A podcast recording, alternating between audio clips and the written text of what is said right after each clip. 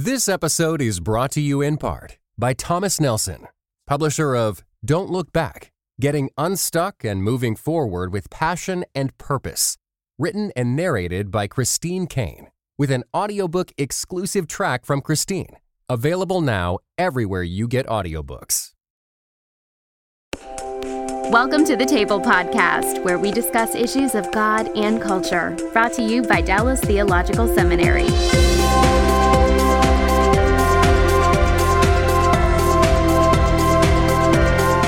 Welcome to the table. We discuss issues of God and culture. I'm Darrell Bock, Executive Director for Cultural Engagement at the Hendricks Center at Dallas Theological Seminary, and this is part of our series on world religions.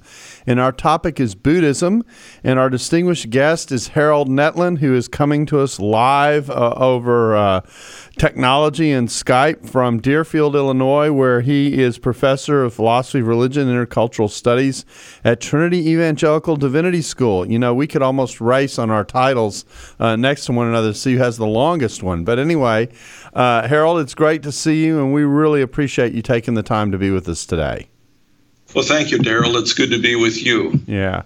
Now, let's, uh, uh we're going to talk about Buddhism, which is the fourth largest religion in the world after Christianity, Islam, and Hinduism. Uh, about somewhere between, I think, 400 million and 500 million adherents. So it's a major religion.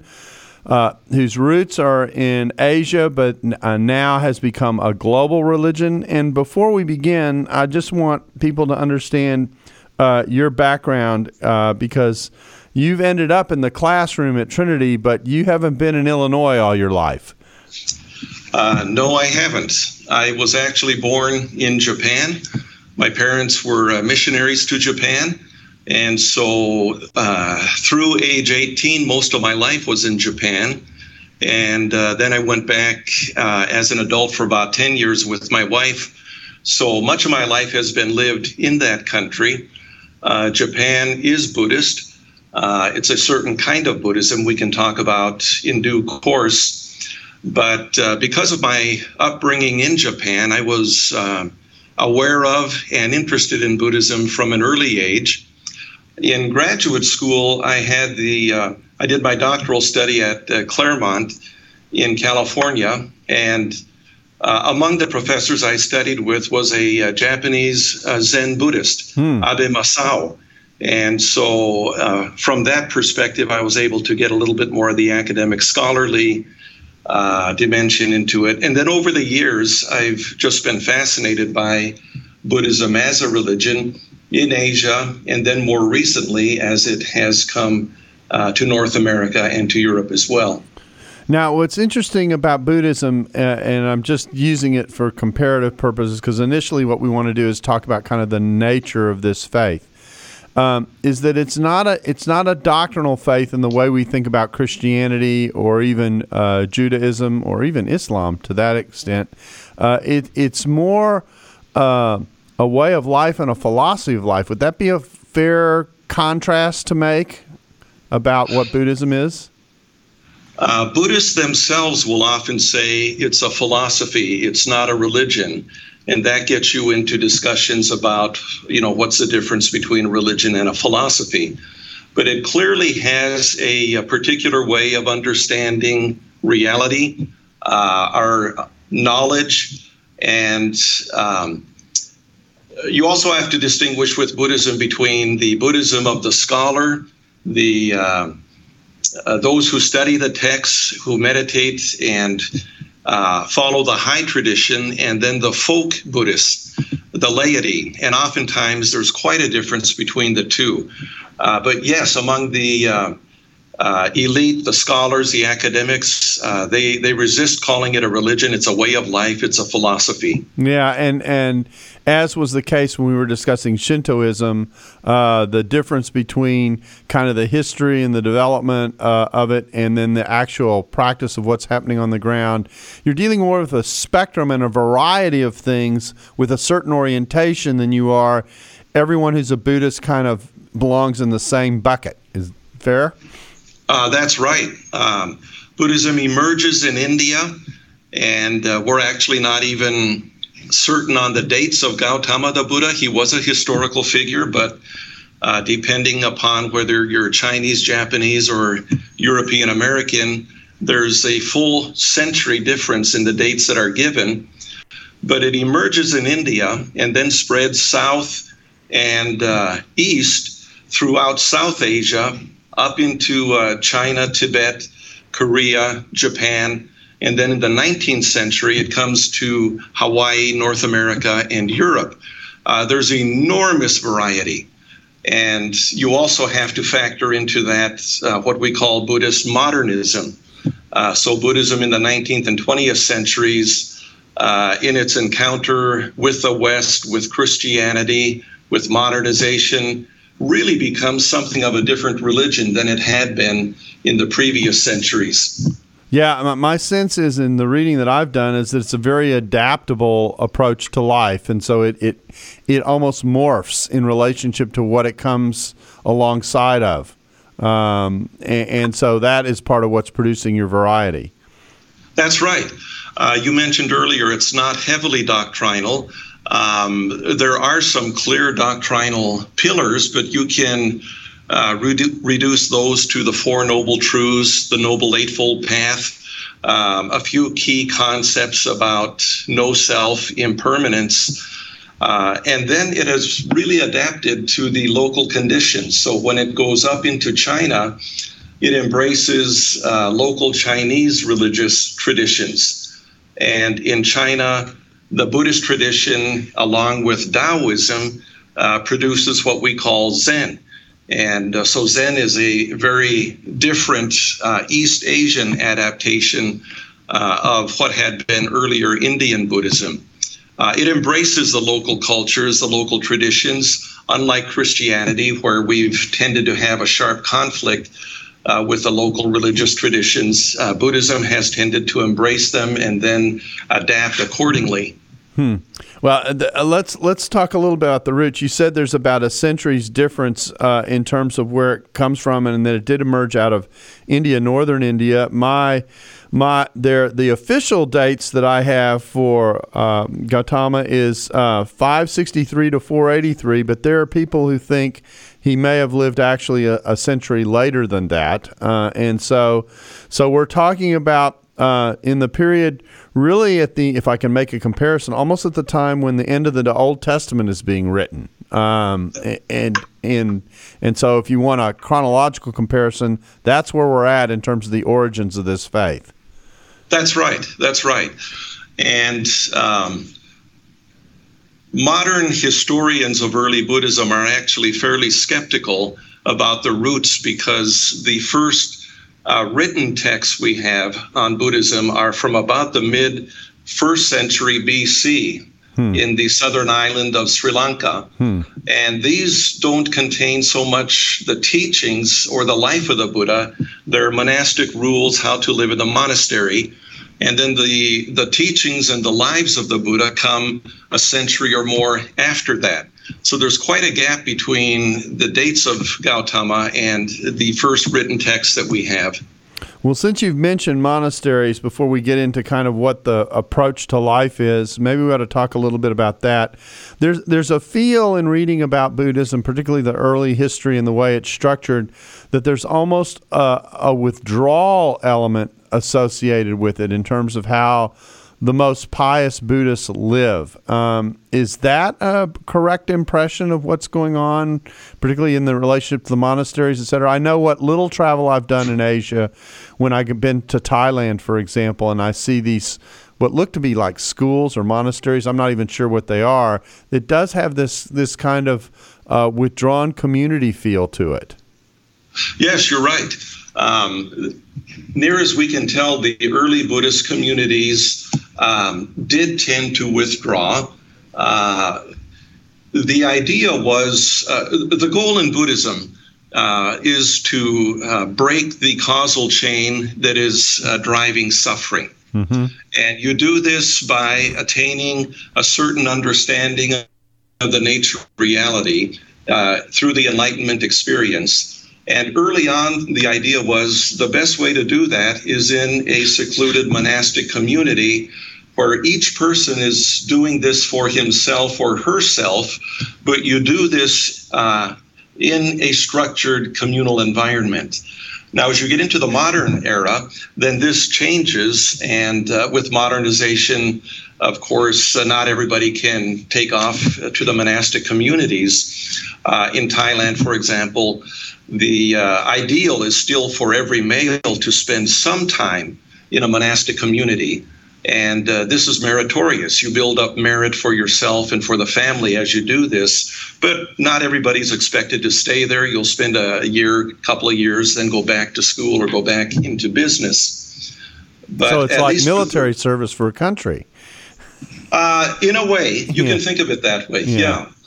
Um, well, it it uh, let let's talk about kind of the just the whole approach. My understanding, as you've said, is to break the cycle of of suffering. And my, my sense is uh, probably the best way to deal with this is to deal with the noble truths that our world is a place of suffering. That's kind of truth number one. And it's our desire that brings about a lot of suffering. So the goal is to get control of this desire. And that leads you into living in what in, in some form of conditioned existence. And you alluded to enlightenment earlier. We're not talking about, you know, a period of history like we do in the West uh, That's we're, right. We're, we're talking about uh, a way of understanding and a, and a way of almost um, almost appro- the way you approach life and the way you see it. Yes. Um, I find it helpful to think in these terms. And actually, the early Indian religions, uh, Hinduism, Buddhism, and Jainism, uh, they all use the medical analogy. Uh, there's a problem in our world something's not right. And uh, you have to get the diagnosis correct before you can offer an effective prescription. So, what's the diagnosis? What's the problem? And uh, all three of those religions begin with the idea of uh, multiple rebirths. We've had many, many, many previous lives. We'll have many, many future lives. This is not a good thing uh, inherent in existence is suffering. And so the desire is not simply to have a better life next time, but to break that entire cycle that drives death and rebirth. And according to the Four Noble Truths, um, the problem is uh, tanha, mm-hmm. or what it's often translated desire or craving or thirst. Mm-hmm. Uh, it, it's not desiring the wrong things. Uh, this would be St. Augustine in the Christian tradition. You know, our desires need to be ordered in line with uh, God. It's desire itself, desire for anything, desire for existence, desire for non existence. So you've got to eliminate desire. And you do that by following the uh, Noble Eightfold Path. This would be classical Theravada uh, Southeast Asian Buddhism. Okay, and and the interesting thing here is there's there's an embrace.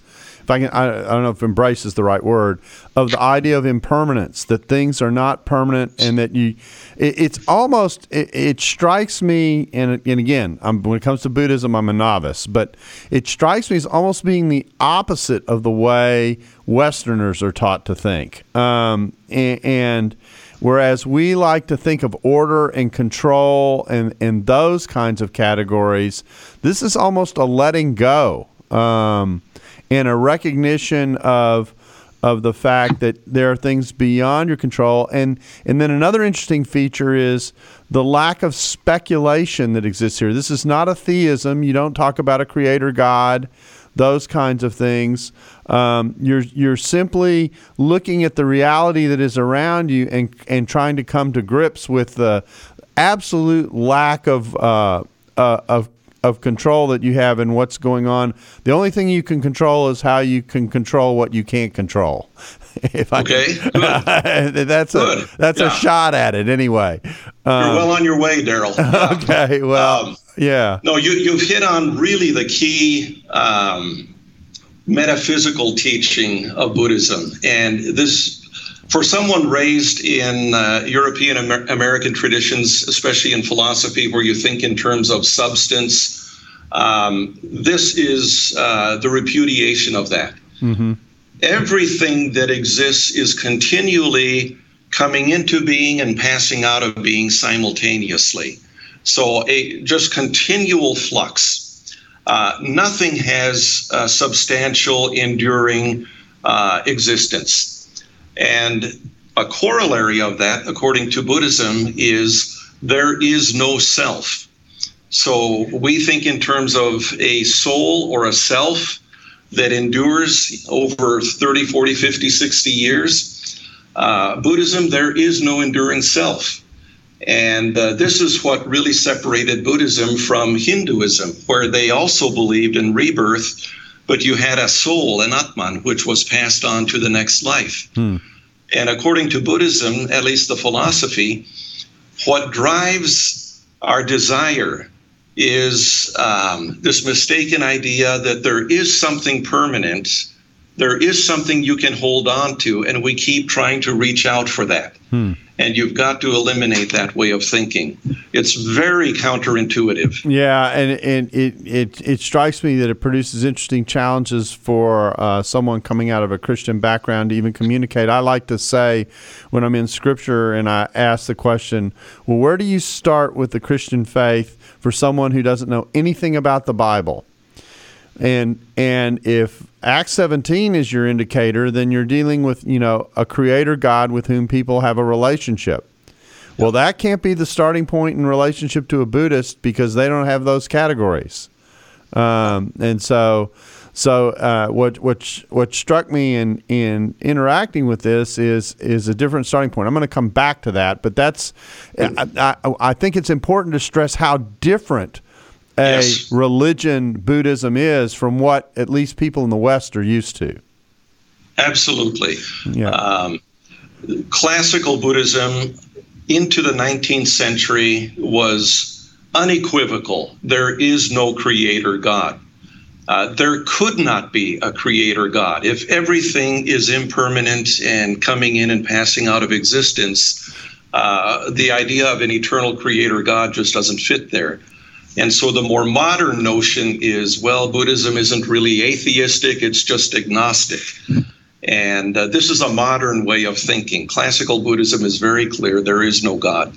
And the interesting is there's a fascinating story that I, that I read that is a Buddhist story about a man being shot with an arrow, a poisoned arrow, and they're trying to figure out how to treat him. And and there are a series of questions, you know, well, I don't want to do anything until I know this, and until I know yes. that, and until I know this. And the way the story, and by the time you answer all your speculative questions, the man will have died. So exactly, and, and, and so and so the whole point of the whole story is don't go there. Um, you know yes. that that you just need to deal kind of with the reality that is around you, as opposed to trying to figure out how it all unwound. Yes, don't get this again is Southeast Asia Theravada Buddhism in particular, but don't get hung up on speculative, fruitless questions. You want to solve the problem of suffering. Here's the way you do it. Yeah. So it's so it's a it's it's a moral or it's a it's a metaphysical orientation to life devoid of God, it is there's a moral orientation there's a desire to be compassionate in the way you interact with people and that kind of thing and be disciplined uh, in your life. I, I, think those are the features that stand out to me as i as i read portrayals of what it is a buddhist uh, is committed to.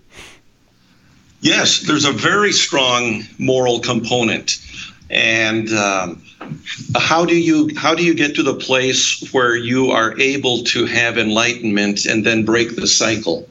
Um, part of that is cultivating a, a very very strong moral uh, set of dispositions and qualities. Uh, the irony is. Um, once you have enlightenment, you realize ultimately there are no distinctions between good and evil, right and wrong.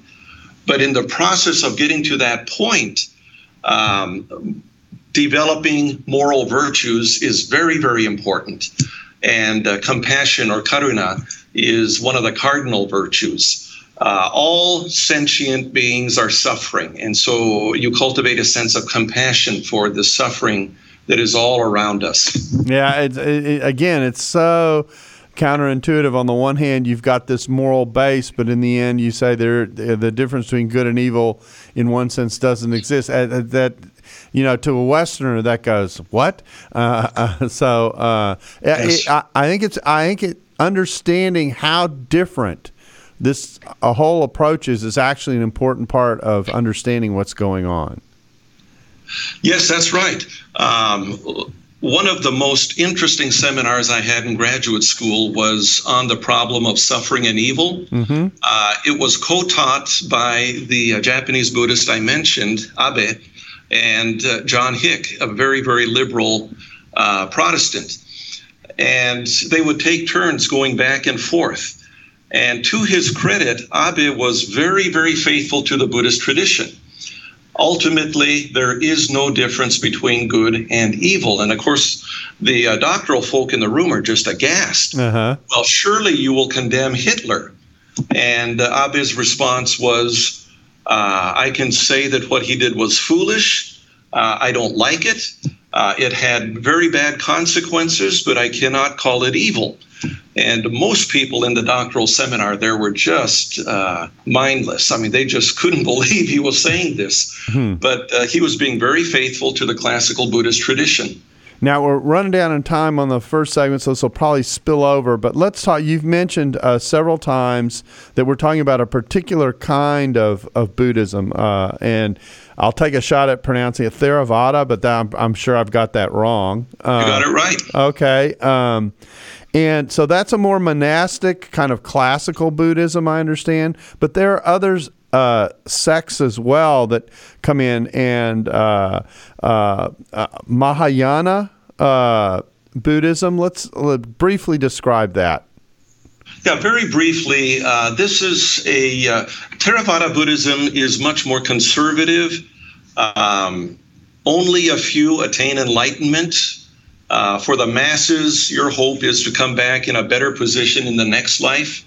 Uh, there was a groundswell um, around the time of Christ, first century before and after Christ, uh, towards a different way of approaching liberation and enlightenment. And the Mahayana developed. Uh, it's the larger vehicle, it enables uh, liberation or enlightenment for uh, the masses.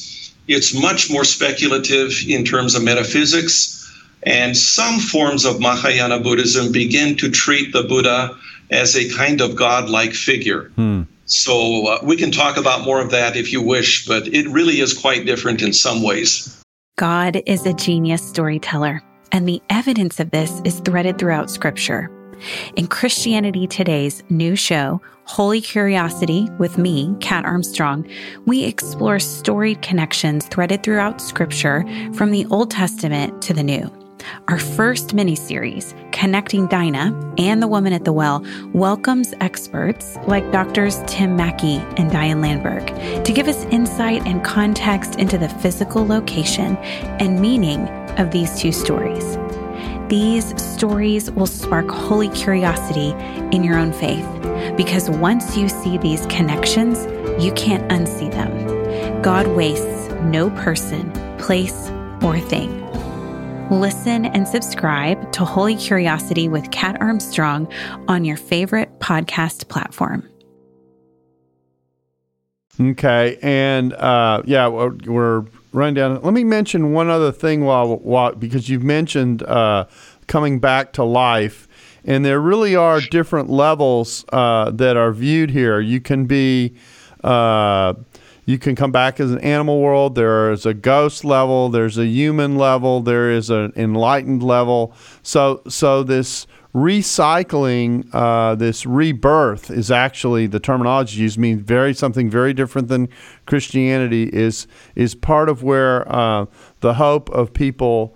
Uh, or at least an aspect uh, of hope of people that motivates uh, the Buddhists to live as they do.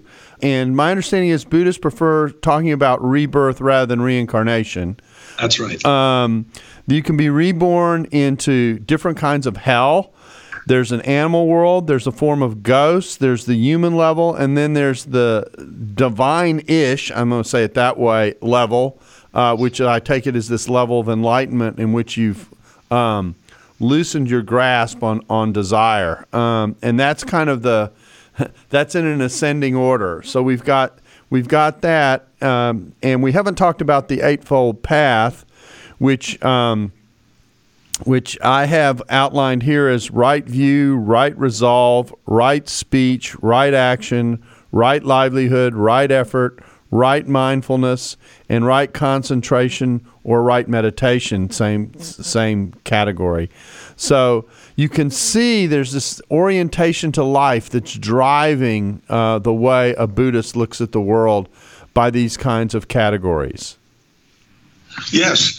Uh, and the each of those terms that you use, of course, is uh, then uh, fleshed out in in great detail. But uh, they fall basically into several categories. One would be correctly understanding the nature of reality, and uh, and this is a uh, deeply philosophical endeavor, but it's also deeply experiential. Mm-hmm. So it's not it's not just learning more information it's um, having a certain kind of experiential understanding of the nature of reality. Uh, then you have the cultivation of the moral virtues, and uh, that's important to put you in the right position uh, for correct understanding. And then you have uh, actions, intentionality, which would be related to the uh, moral virtues. Uh, so yes, it's a very comprehensive uh, set of qualities that you try to develop. And it, it strikes me that, uh, and I, I don't want to move yet quite into what is the attraction, but it does strike me as being, in a strange, odd way, even though it says there's no self, almost a, a self awareness part of this that is that is the attraction of it. Um, yes. Because it, it it's trying to make sense of what's happening all around you. Yes. Um, it is a turn inward, if you want to think of it in those terms. Mm-hmm. Uh, you clear the mind of uh, distractions and uh, misleading, delusory thoughts, and you turn inward to try to uh, penetrate what is actually uh, the true nature of reality. And then paradoxically, uh, when you do that, uh, you do realize the interconnectedness of everything, the impermanence of everything, and there's a kind of liberating break of the causal chain, enlightenment, nirvana, uh, and then you you won't come back again uh, in another life form. Let me drop another aspect of just the approach to life, and then we'll go back to the various kinds of Buddhism. Um, the kinds of things we talked about it being moral in its orientation. So there are certain things you're supposed to abstain from. Uh, you're supposed to abstain from harming any human. You're supposed to abstain from taking what has not been given. You're supposed to abstain abstain uh, from sexual misconduct. You're supposed to abstain from false speech, and you're supposed to abstain from anything that clouds the mind. So alcohol and drugs are are um, are diminished as a part of your world uh, through that kind of approach. So there's this discipline. I don't know how else to describe it. Um, that that comes with trying to free yourself from this chain of desire.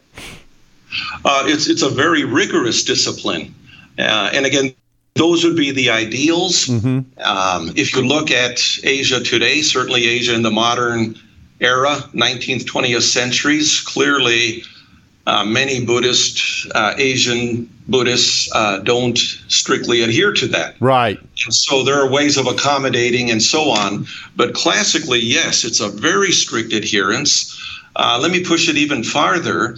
Uh, you're not supposed to kill any living thing, not just other humans, but ideally, you don't kill any living thing. Hmm. And so in the pre modern era, this meant uh, you're a vegetarian. Right. Uh, plants are okay, but no living animal. Uh, abortion was condemned right from the beginning. Mm-hmm. Um, not because they believe the soul was created by God. They don't believe there is a soul and there's no God to create. Right. But killing of any living thing brings negative karma. Hmm. And so killing the unborn was forbidden because uh, of the negative karma that would attach to that. Okay, you've mentioned negative karma. So that's uh, karma is just a word for, I guess, deeds, and there's good karma and bad karma? Uh, yeah, the uh, cause and effect, the laws of cause and effect uh, any action uh, bears some karmic effect, positive or negative. And uh, part of what you want to do in situating yourself for a better birth next time around is to reduce the negative karma and increase what is positive. Uh, so this leads to a kind of merit making uh, within Southeast Asian Buddhism. Uh, you can build up merit giving food to monks who come around and beg, for example. This is one way of building up uh, positive karma or merit. You know, another thought just struck me as we put kind of this this almost contradictory picture of the pursuit of morality and uh, and an understanding of the rigor of traditional Buddhism against the idea that in the end there's no good and evil, and that is, you know, anyone who knows anything about Asia knows how um, how some of the practices related to sexuality and gender, et cetera, are are almost without bounds. Yeah. Um, and so, in a worldview like that, you can understand how that might happen. Yeah. One of the, uh, I'll mention that Japanese professor again. Uh, I appreciated him so much because he was so honest. Mm-hmm. And uh, he was a deeply committed Buddhist. Uh, and as a deeply committed Buddhist, uh, he was also committed to human rights mm-hmm. and the struggle for justice. But he was very honest. He said, it's very hard to have a platform for human dignity and human rights strictly on Buddhist principles. Huh. And then he would say, We need to learn from you Christians on this. Huh. Um, but uh, there is a paradox here, especially today, Buddhism in the West. Uh, many Western converts to Buddhism are deeply committed to human rights, to uh, social justice. Um, but many of them also will be very candid and say, you know what, it is really hard to uh, justify this strictly on Buddhist principles. Hmm. Uh, well, that uh, we may come back to that down the road. Let me let me quickly run through some of these sects because we want we want one of the things we're trying to communicate here is how varied Buddhism is, and that way yes. it, it in its adapting to the various environments that it's in, in the various forms that it has, you shouldn't be thinking about Buddhism as a box. It's more like this huge spectrum that yes. has this approach to life at its core, and, and yet there are things pushing against that core all the time. And because it can morph, it does that. Um, yes. And so we've talked about Mahayana, and we've talked about uh, Theravada.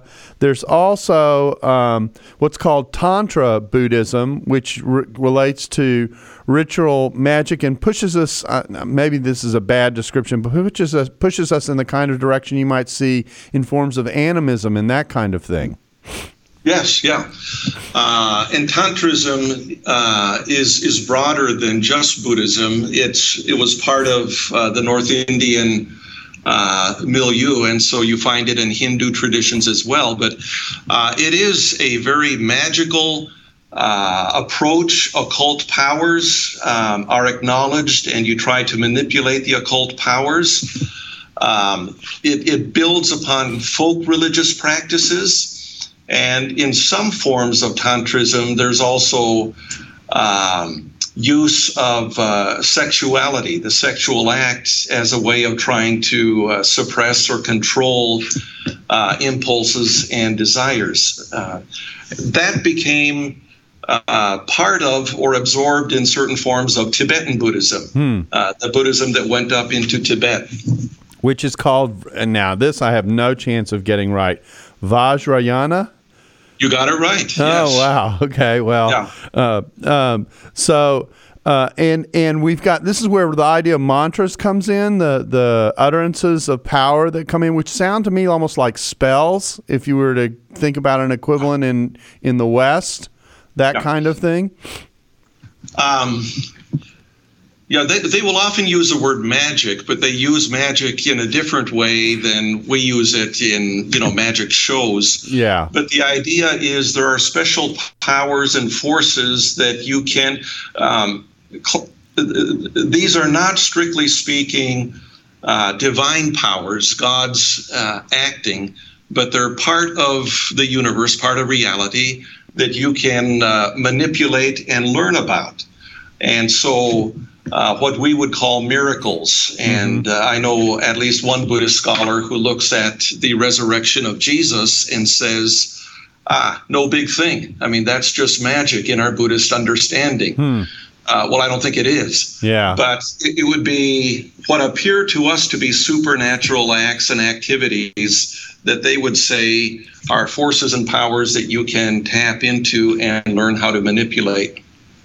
And again, we've got this contrast between kind of what we're used to in the West, which is we would personalize these forces and Yes. and and give them uh, give them a personality. And We talk about spirit beings and that kind of thing, but you're really dealing with what impersonal forces, unseen forces. Would that be the way to think about it in a Buddhist mindset? How would they view these, or would they? In, in high religion, in high religion, they would be uh, impersonal forces uh, that you can uh, learn how to manipulate and so on. Among the masses, the folk uh, religion, uh, they are personalized. And, uh, you know, we talked a little bit about the differences in Buddhism. Uh, with Mahayana Buddhism, as it moves into uh, t- Tibet, China, uh, Korea, Japan, and so on, um, the local deities become absorbed. And, the ancestor worship, I take it, would also be a part of this as well. Would that be would get absorbed in as well? The role of ancestors, I'm sorry, I didn't hear the, the, role of part. ancestors, would this also Yes, become a part of it? Because that's big Yes, in indeed. Asia. That's right. That's right. Uh, when Buddhism got into China, it realized immediately uh, there was a problem. Uh, the monks are celibate. China is a heavily family oriented society. And uh, you're suspicious of uh, celibate uh, males. And so, one way that Buddhism adapted to the local ethos was to become very family friendly and begin to perform uh, funeral rites and rituals. And so it elaborated on the ancestors as uh, Buddhas or Bodhisattvas and uh, incorporated them within the pantheon. Well, well, th- this has been fascinating. We could actually probably do the whole podcast just on the nature of Buddhism, but I do want to transition. We've already suggested a little bit what uh, what makes for adherence, and that is the way in which it it it does attempt and to give an explanation for what's going on all around you, uh, Yes. and a way and a way of wrestling with engagement of what is oftentimes a bewildering world. Yes. Uh, it, it's a, in some ways, a very cold explanation. Uh, but the teaching on karma and rebirth is a very logical explanation for the uh, suffering and the inequity we see in the world. Why is one child born severely deformed, another child is perfectly healthy? Why is one uh, person wealthy and has a long, rich, full life? Uh, other people suffer all the way through their lives. Karma has a very efficient, logical explanation for that. It's a very cold explanation. Uh, but if you're looking for an efficient explanation, it works. And you're and what by cold, I think what you mean is it's it's um, impersonal and detached.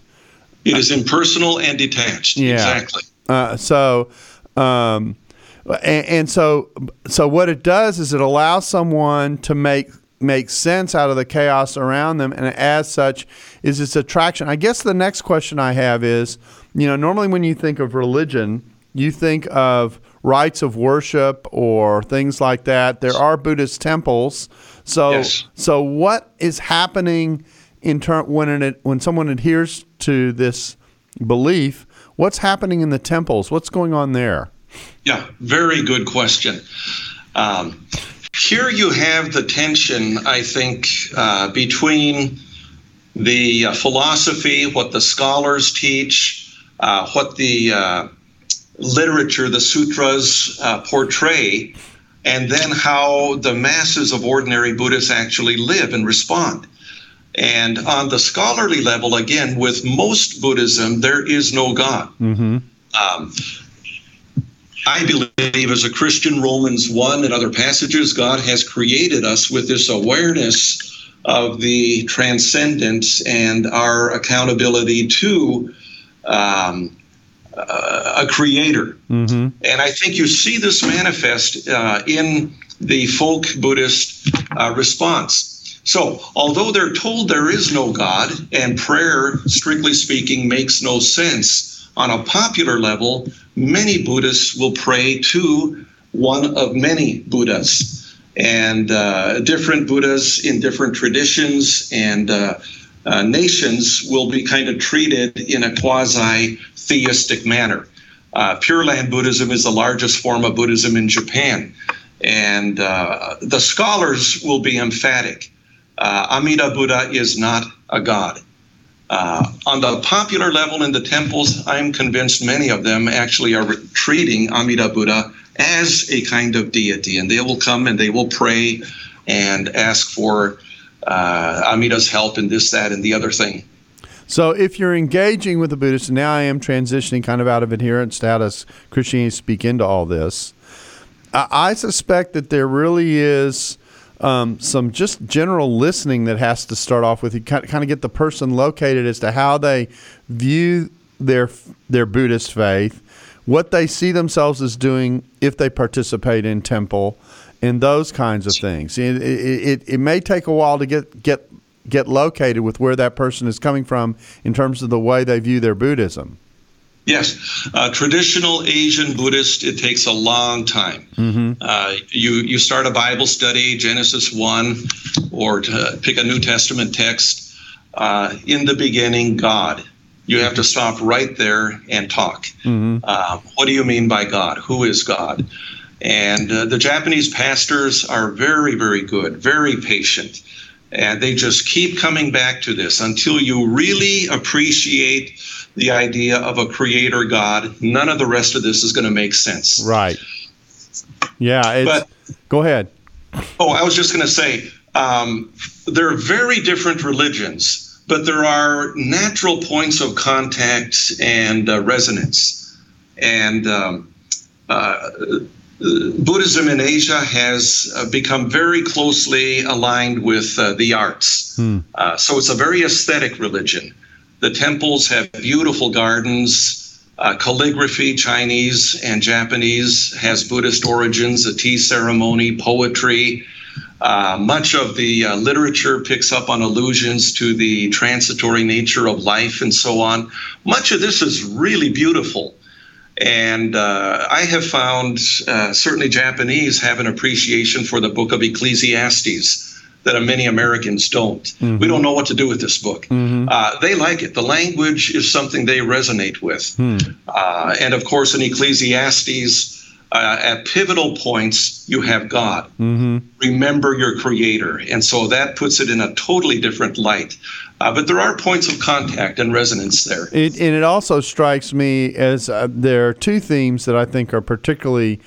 Um, particularly connectable, if I can say it that way. The whole teaching about suffering um, yes. is something that the scripture recognizes. We we would call it a fallen world, yes. Uh, and and so so there's that dimension, and then the whole movement towards care and compassion for people around you, uh, yes. which interestingly enough introduces the possibility of talking about who people are as made in the image of God, which yes. gives them value. But yes. in the context of Buddhism, it's hard to know how they would talk about anthropology. Yes, that's right. That's right. Um, you have actions, but no self that performs the actions. You have suffering, but no self, soul that uh, suffers, and so on. Uh, I think compassion and suffering are two areas uh, in particular where we can uh, identify and resonate. Uh, there's much in the words attributed to Gautama about suffering that I find very, very moving. Mm-hmm. Uh, he was a very astute uh, observer of uh, human nature and the human condition.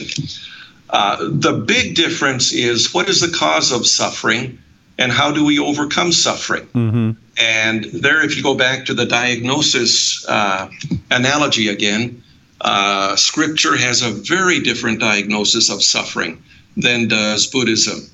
And if you look at Jesus and how he approaches suffering, It's very different from the path that Gautama the Buddha in called. In fact, it strikes me as this is another area of huge contrast because in in Christianity there's a recognition of our responsibility within suffering, whereas my sense is in Buddhism, a person's uh, this may be an oversimplification. They're almost a victim. I mean, they do have these desires, but it's it it surrounds them and almost overwhelms them. And the issue is getting out of the overwhelmingness of what is surrounding yes. you. Yes. Um, historians and scholars uh, have rightly noted that there's a kind of passivity that seems to come along with uh, Buddhism. Now, modern Buddhism is working hard to uh, challenge that and combat that in social justice and human rights. But there is a kind of passivity and acceptance of, they would call it karma. In other contexts, you would call it fate. And it's, it's in the language, Japanese language, the idioms that are used. There's almost an acquiescence. Well, what can you do? This is the way it is. Hmm. Well, this uh, this has been an incredibly fascinating introduction to Buddhism, uh, and uh, I find uh, I find uh, it, it's almost so opposite that uh, it, it's intriguing the many ways in, if I can say yes. it that way, um, yes. and and so. I, I could see a very interesting conversations taking place between people who are Buddhists and Christians uh, on certain themes in which there could be both connections and yet the angle at which that issue yes. has been tackled is so distinct that it, yes. that for uh, people who are curious on both ends, there would be an interesting conversation to be had. Oh, absolutely, absolutely, and it's not a short conversation. You have to listen to the other. Uh, define terms, enter someone else's world, even as a Buddhist has to do that, listening to a Christian. Yeah. Well, Harold, I really appreciate you taking the time to kind of walk us through this territory. It's vast. As I said, there are many, many Buddhists in the world.